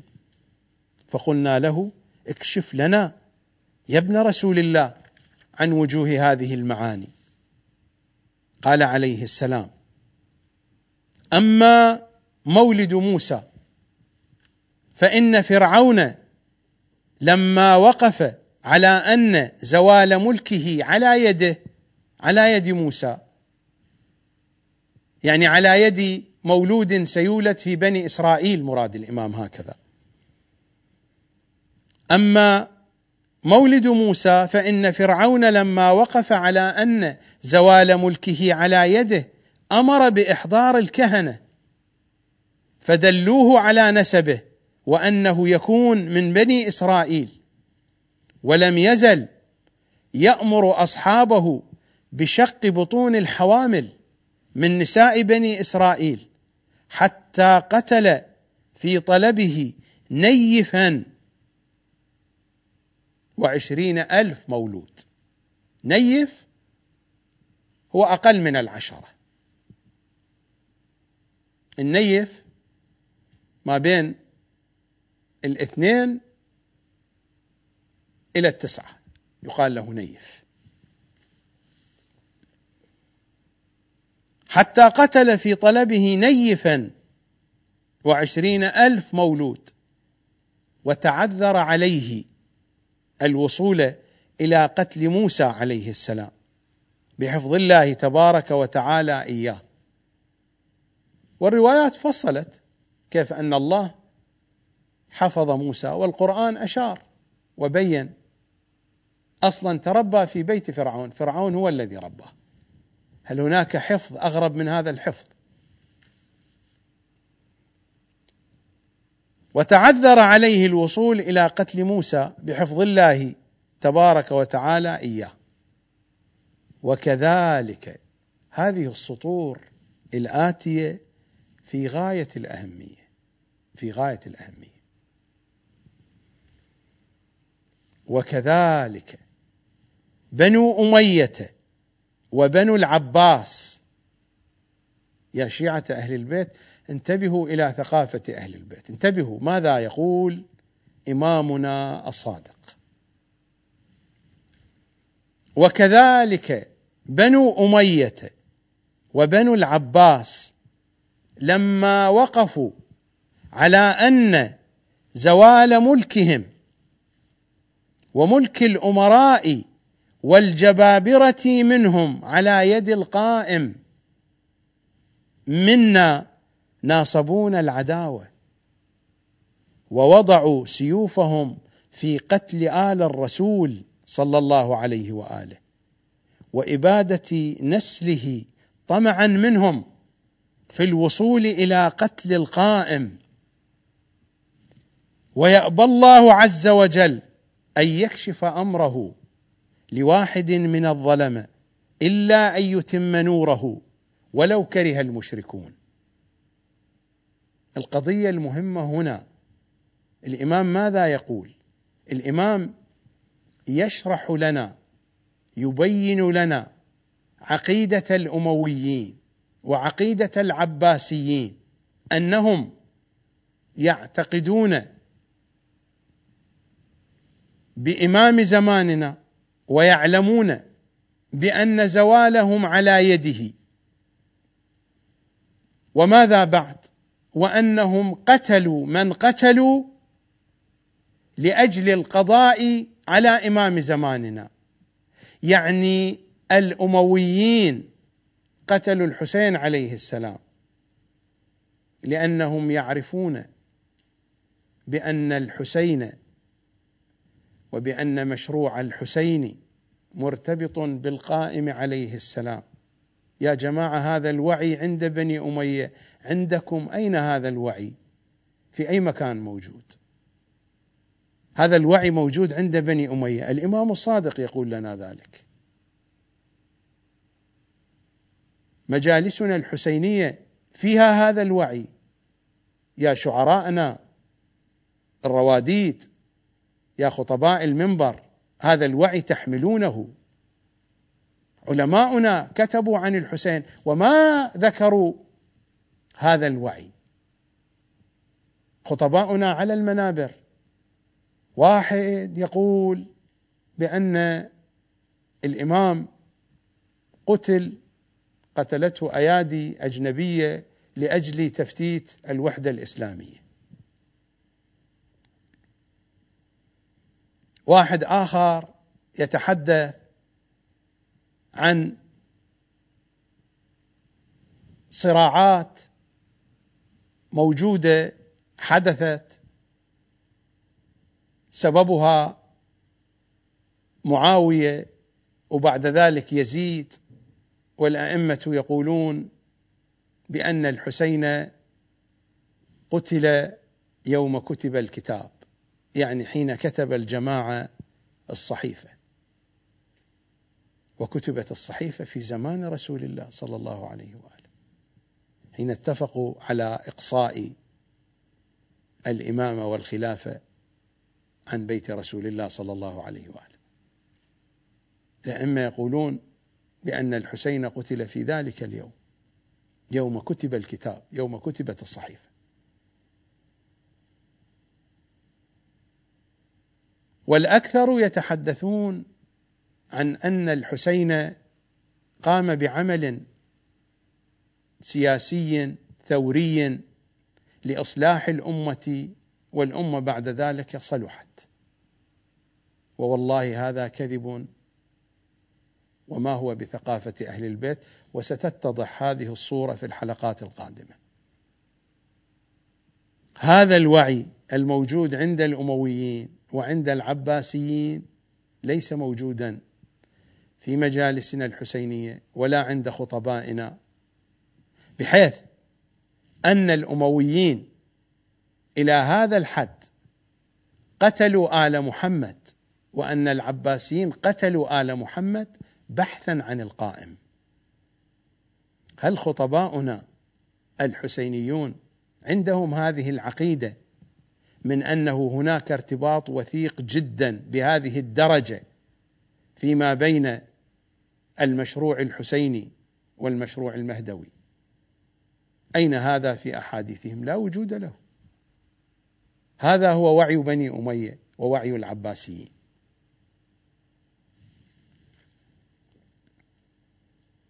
مرة ثانية أقرأ لكم السطور التي يتحدث فيها إمامنا الصادق عن عقيدة بني أمية وعقيدة العباسيين.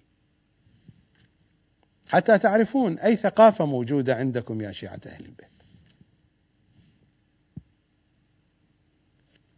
وكذلك بنو أمية وبنو العباس لما وقفوا على أن زوال ملكهم وملك الأمراء والجبابرة منهم على يد القائم منا ناصبون العداوة.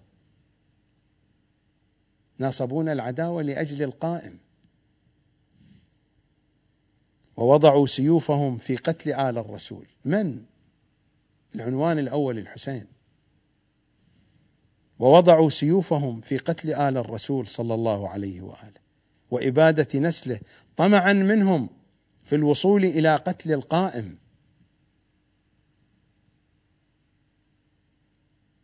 بينت في حديثي عن دراسة السيرة المعصومة من أن المعصوم يعمل في ثلاثة اتجاهات، الاتجاه الأول التمهيد للمشروع المهدوي، ليس معقولا الأمويون يعملون على هذا الأمر والإمام المعصوم لا يعمل. الشيعة لا يعملون، نعم، الشيعة ما هم بشيعة أهل البيت. هم شيعة في العاطفة. أما المنهج هذا منهج الشافعي. قلت في سيرة المعصومين أن المعصوم يعمل باتجاه المشروع المهدوي بالدرجة الأولى. إذا كان الأمويون والعباسيون يعملون بهذا الاتجاه. والاتجاه الثاني ما هو؟ التمهيد والحفظ للإمام الذي يليه. المشروع الحسيني وهذا سره. المشروع الحسيني هو المحرك الوقود والزيت الذي يحرك المشروع المهدوي. المشروع المهدوي ناقص المشروع الحسيني يساوي لا شيء. مصدر الطاقة في المشروع المهدوي الحسين. كما قلت الحقيقة الوحيدة مصدر الطاقة الحسين والباقي كله سراب. مصدر الطاقة في المشروع المهدوي هو الحسين.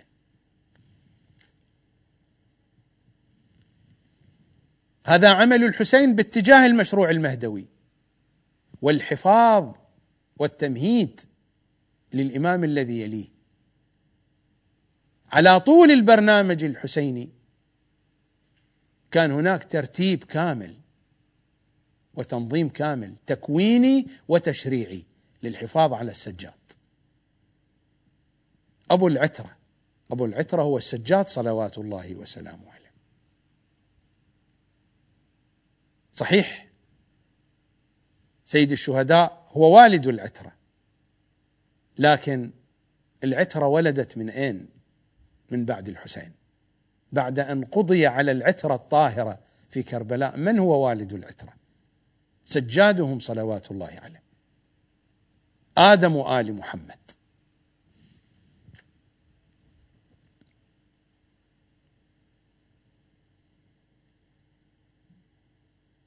وكذلك بنو أمية وبنو العباس لما وقفوا على أن زوال ملكهم وملك الأمراء والجبابرة منهم على يد القائم منا ناصبون العداوة ووضعوا سيوفهم في قتل آل الرسول وإبادة نسله طمعا منهم في الوصول إلى قتل القائم ويأبى الله عز وجل أن يكشف أمره لواحد من الظلمة إلا أن يتم نوره ولو كره المشركون. الغريب أن علماءنا كتبوا كتبا كثيرة عن الإمام الحسين. والله ما ذكروا شيئا من هذا. ما تحدثوا عن علاقة المشروع الحسيني بإمام زماننا. يتحدثون عن ثورة ابن الأشعث. ما علاقة ثورة ابن الأشعث بثورة الإمام الحسين؟ يتحدثون عن ثورة ابن الزبير. وهذا يذكرونه على المنابر. وأن ثورة الحسين أدت إلى ثورة المدينة. ما علاقة ثورة المدينة بالمشروع الحسيني؟ ما هذه الترهات؟ هذا الكلام كتبه مراجعنا وعلماؤنا في كتبهم. اقرأوا الكتب. أين هذه الثقافة المنحرفة عن أهل البيت؟ من هذه الثقافة الموجودة في حديث أهل بيت العصمة. هذا هو الذي أقوله. أقول بأن الثقافة الشيعية ما هي بثقافة أهل البيت. هذه ثقافة أهل البيت. هذا كلام الصادق صلوات الله وسلامه عليه. تتمة الحديث تأتينا في حلقة يوم غد وهذه الرواية في غاية الأهمية. هذه الرواية في غاية الأهمية. في برنامج زهرائيون أشرت إلى هذه الرواية وإلى أهمية هذه الرواية. الفاصل الأخير نذهب مع ملا باسم وخدمة الحسين لزيارة الجثة السليبة والشيبة الخضيبة. سلام.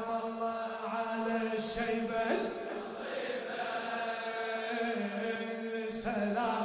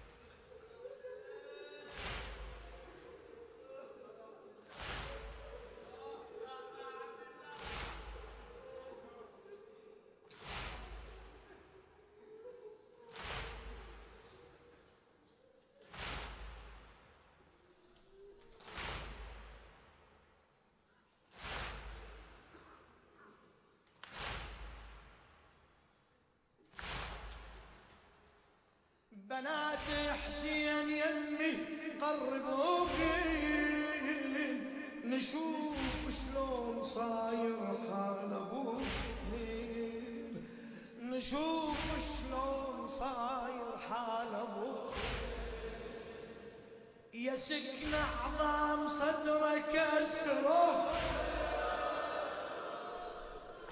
حقك حقك الصيح عن إمامك الحسين.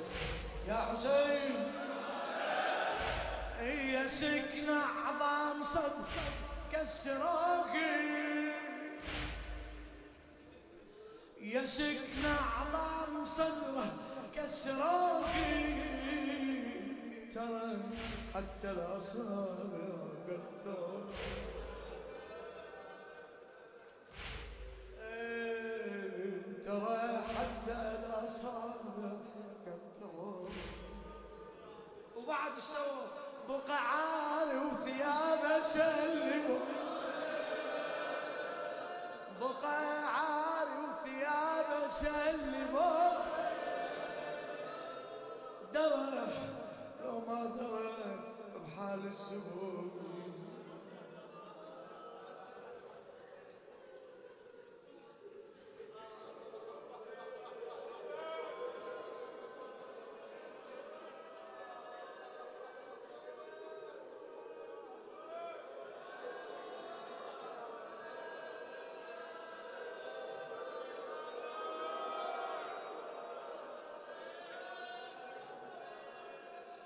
سلام الله على كبدة تقطع ما شاء الله بارك الله بيك سلام الله على كبدة تقطع سلام الله على جسمه توزع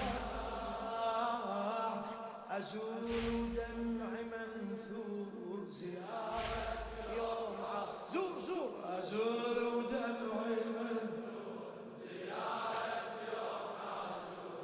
سلام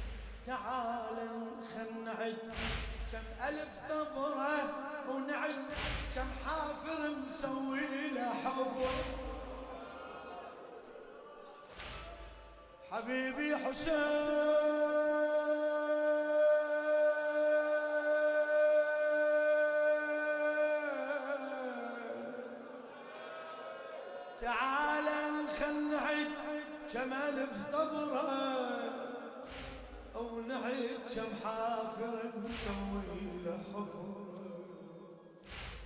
أثر رجلي الشمير لسه على صدره.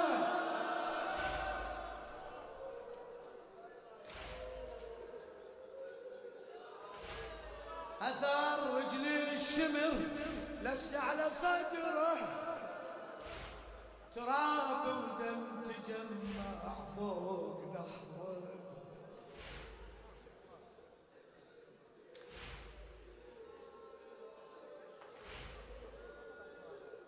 تراب ودم تجمع فوق نحره يا سكنة والديك حيرني أمره إيه. يا سكنة والديك حيرني أمره يا عم من الصدر ينشاف ظهره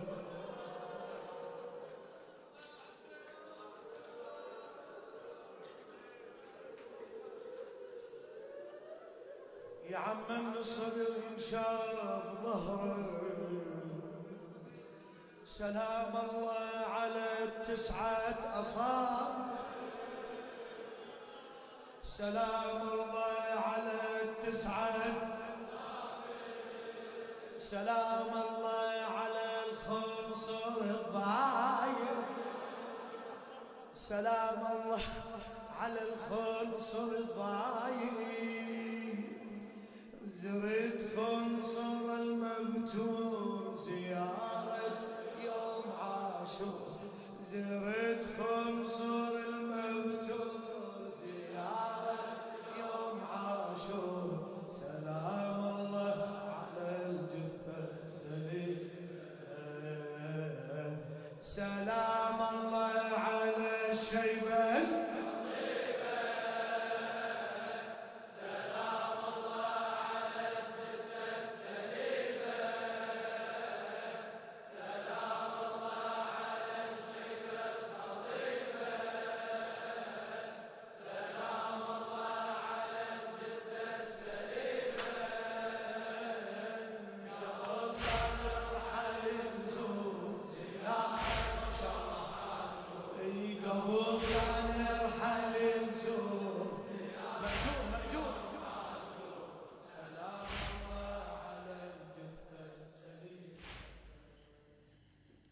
آه لشيبك المخضوب يقطر دما إنه دم محمد على صدرك الذي مزقته الرماح. ألتقيكم غدا إن شاء الله تعالى على مودة وولاية مهجة الحسين ولباب الحسين ونور عين الحسين الحجة بن الحسن إمام زماننا. صلوات الله وسلامه عليه. سلام على نحرك الدامي يا حسين في أمان الله.